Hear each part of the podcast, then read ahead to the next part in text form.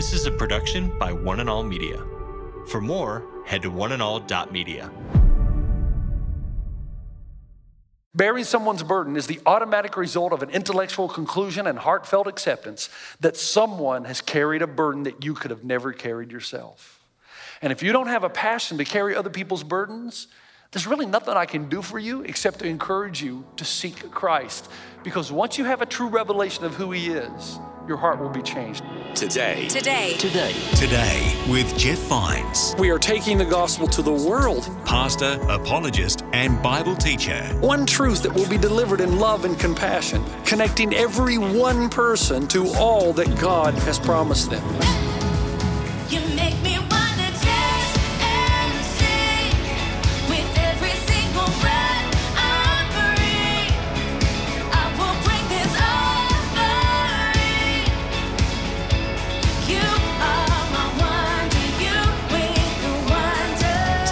Today. Today. Today. Today with Jeff Vines.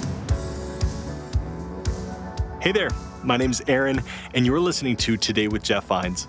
This message comes from both Galatians chapter 6 and 1 Peter chapter 2. Pastor Jeff reminds us that we are called to live in community with each other and to bear each other's burdens. Let's join Pastor Jeff as he begins this message.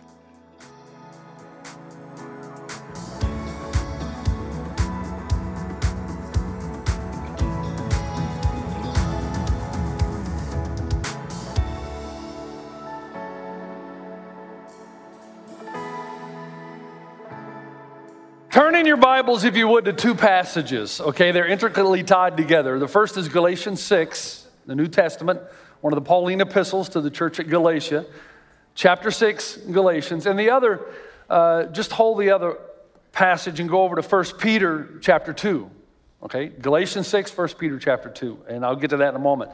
Uh, just got back from uh, our study break, our time when the elders give me to go and just reflect on where we've been as a church, where we're going to get before God and seek uh, instruction of where He wants us to go in the future.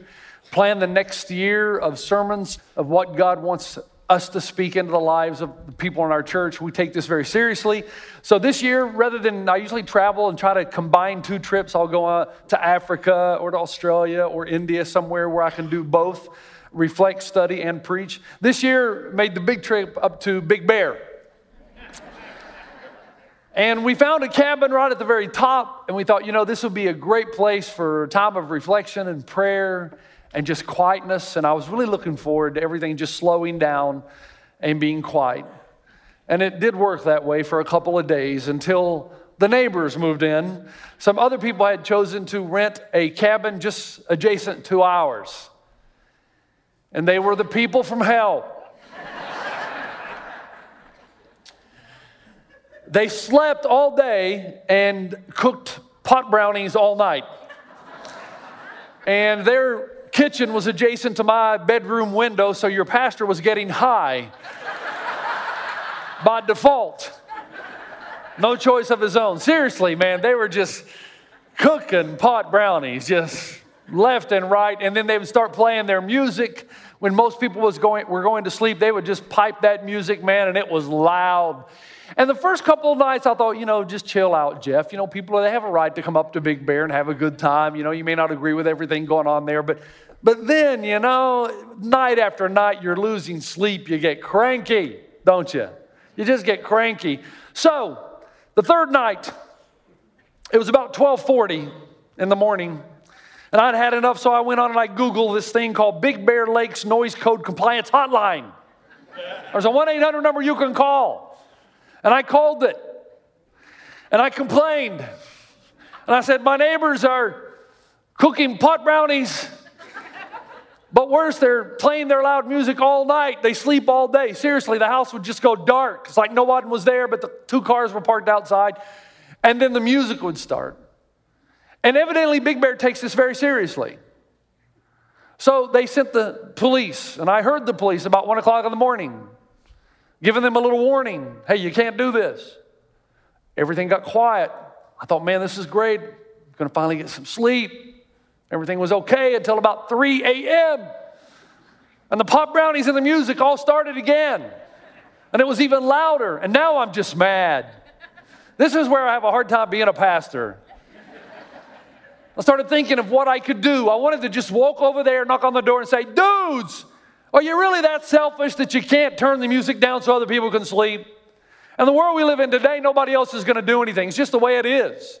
So I called the hotline again. And I said, This has got to stop. And sure enough, they sent the cops again. And then it got quiet, real quiet. So quiet that the next day, no movement. And then evening came, and I thought it was going to start up again, no movement.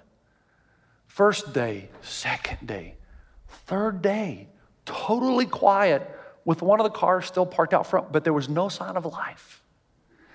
And it's at that point my family and I began to discuss the possibilities of what may have happened. I said, they're probably arrested. They're probably making meth in there as well. they were probably drug dealers. And we've saved the lives of thousands of little kids. It's obvious that their car was impounded and they're probably in jail because the police caught them and we're probably never going to hear from them again. And day after just quietness. And what we realized about ourselves is the worse the story got about them, the more proud we were of ourselves. How we could come up with that. And I started thinking of everything and how it is true that we're so encouraged by bad people because they make us feel better about ourselves. Down deep inside, we fear what we're capable of. So we automatically assume that other people are capable of far worse things than we are. And somehow that energizes us. And this becomes a huge problem. Because the Bible says that we are the ecclesia, the church. We've been called out to live in a new community.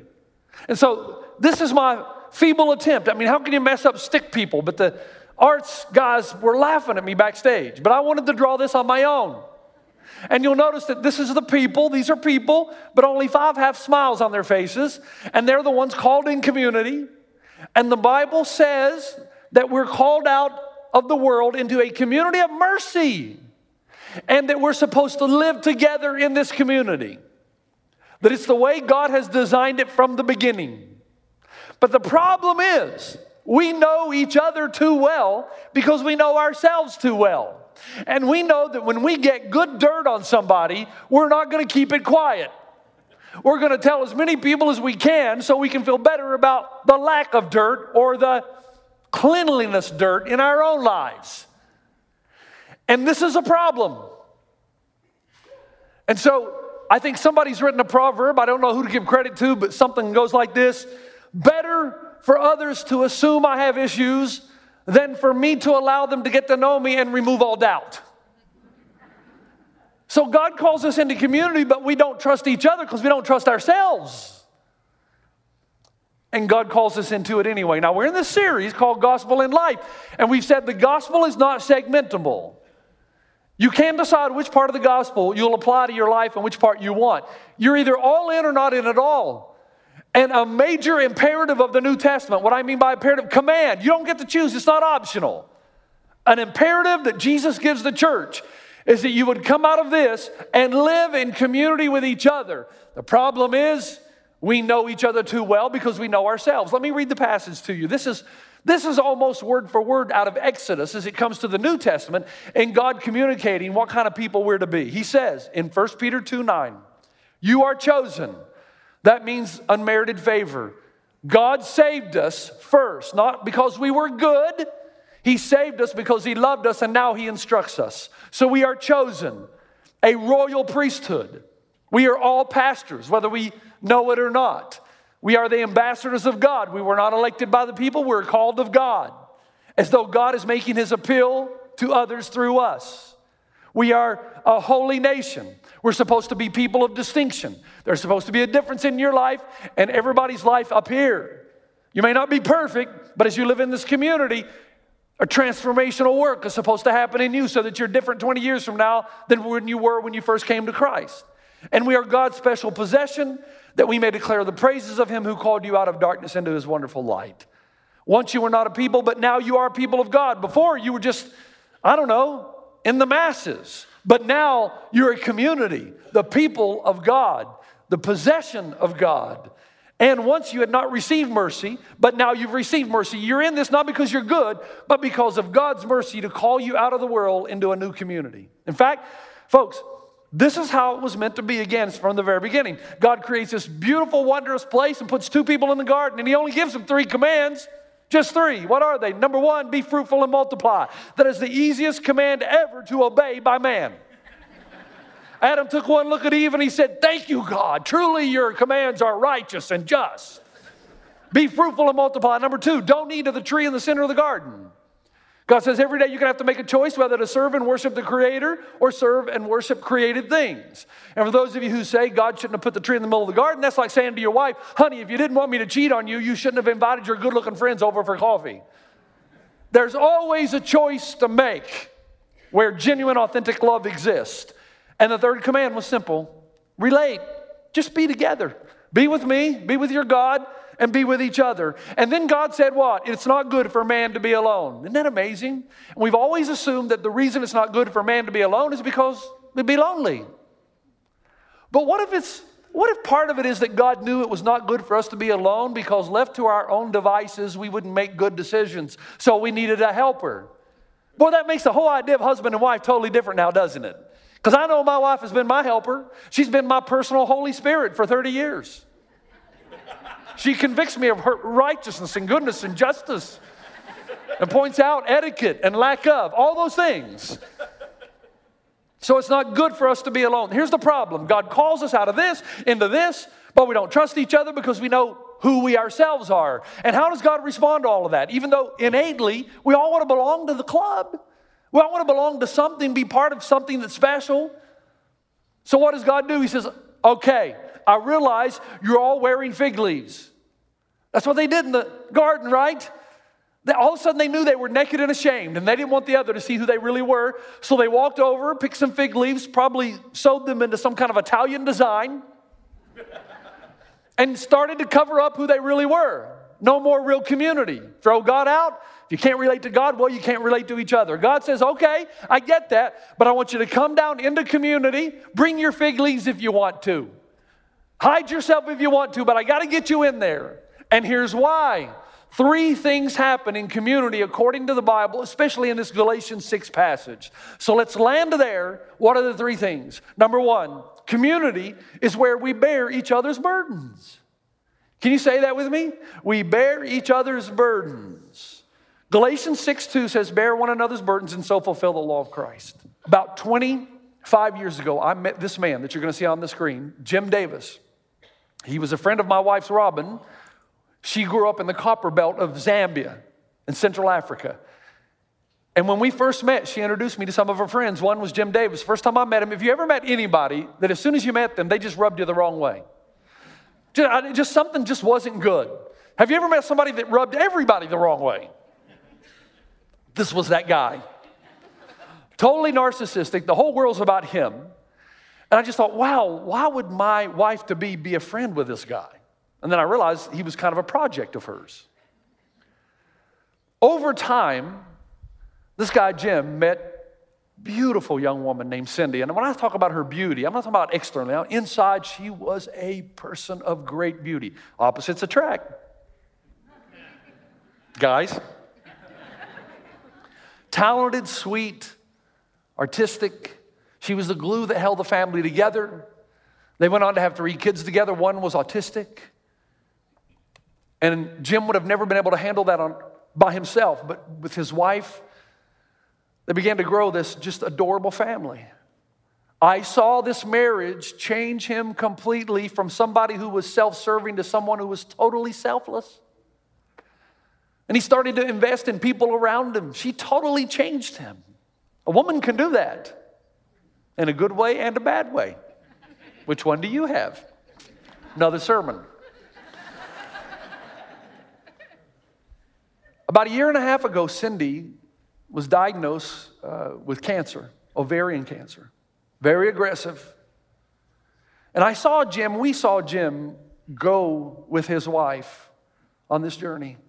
And with every day she moved closer to death, he moved closer to what am I going to possibly do without her? She died last week. And Jim went to the funeral. Now, this is the love of his life, the woman who's changed everything. And after the funeral, they all went out, the family to dinner, but he couldn't. He went back to his hotel room, just sat there. What do you do? Where do you go?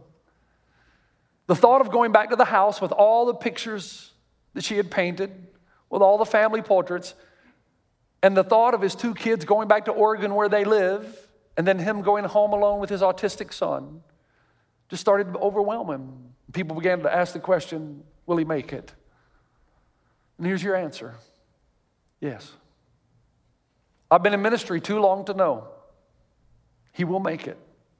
And the reason he will make it is because the last 20 years of his life he has spent investing in people in community. And the time has now come that they see his need, and all those people he's invested in now have come back around. And they're, they're embracing and walking him through. It is a beautiful picture of New Testament community.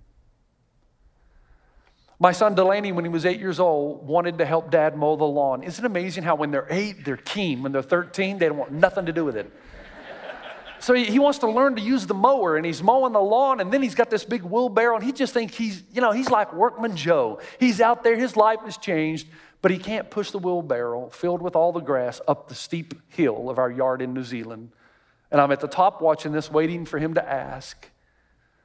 Never ask, going to try to push it himself. And then finally, Dad, are you going to stand there or what? and I walk down to the bottom of the hill and I start to help him push this wheelbarrow. And for some reason, that gave me an illustration for the rest of my life. God uses those events. Because how do we help somebody who's trying to carry a load that's too heavy for them? You got to come close to them. You can't do it from a distance. You got to literally stand almost on top of them. And you've got to put your own strength under the burden so as to distribute the weight evenly. And that means some of the pain they have will come to you. Some of the burden they're bearing will come over to your life. You can't save a drowning person from the shore, but if you try to save a drowning person, there's a chance they may take you down with them. And the Bible says that we bear each other's burdens in this community to fulfill the law of Christ. Did you see the second part? What is the law of Christ? The law of Christ is that Jesus did not simply share your burden, He took it completely away from you. You didn't share the cross with Jesus. He completely bore it on your behalf.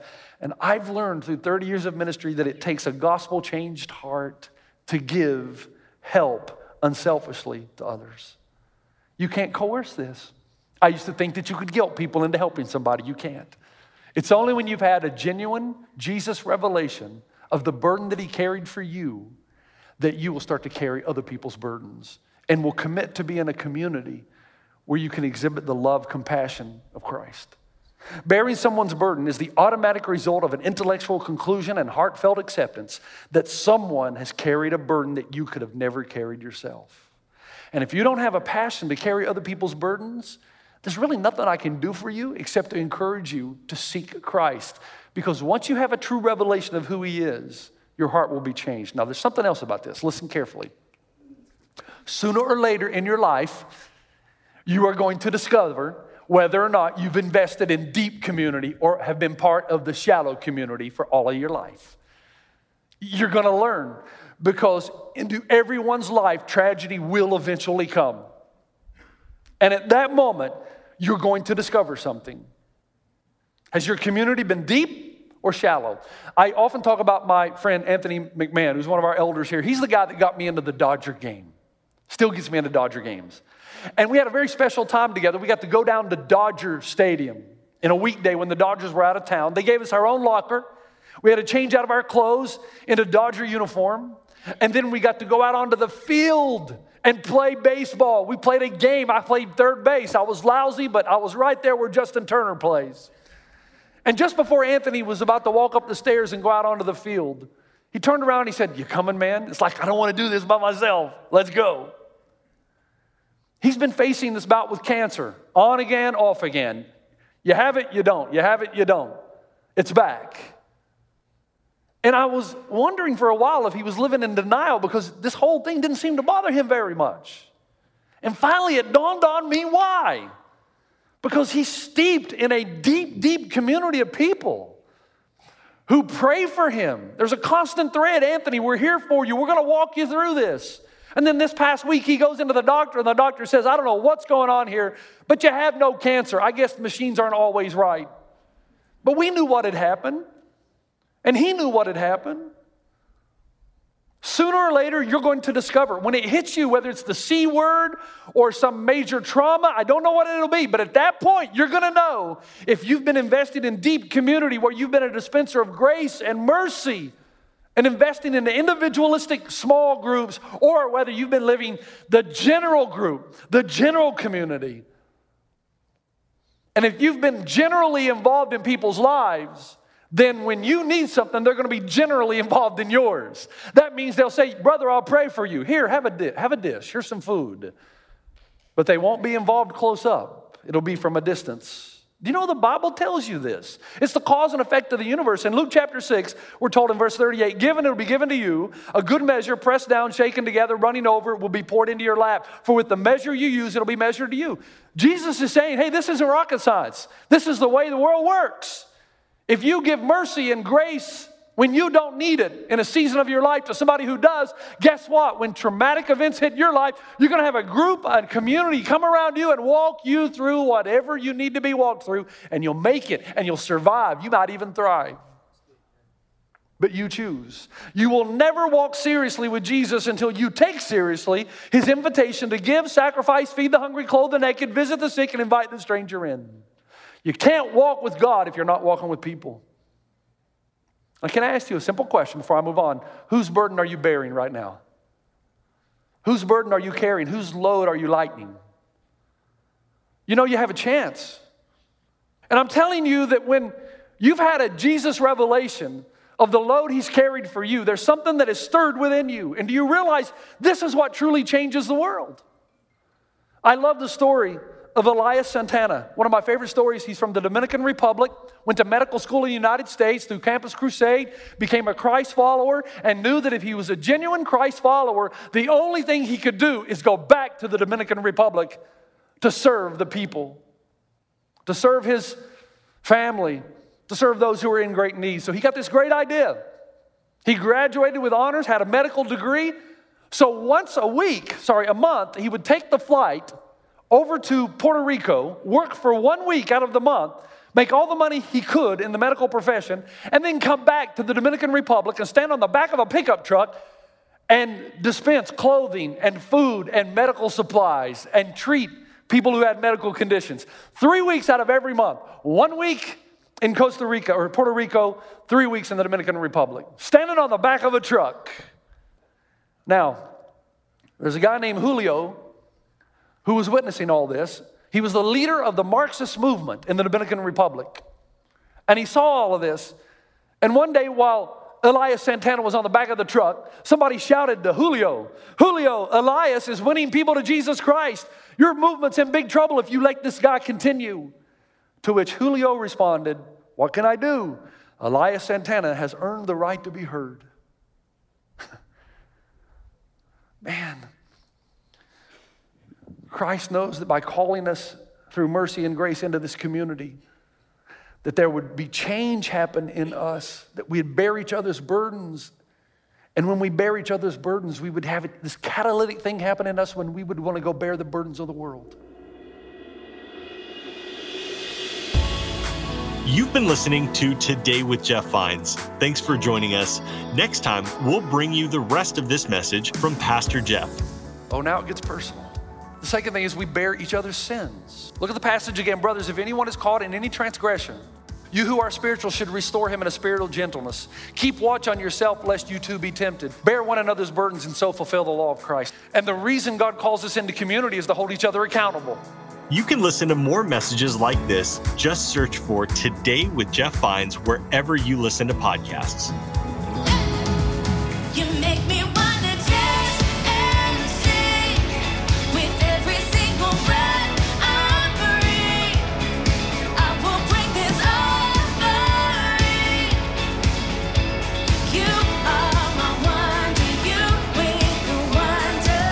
Today. Today. Today. Today with Jeff Vines.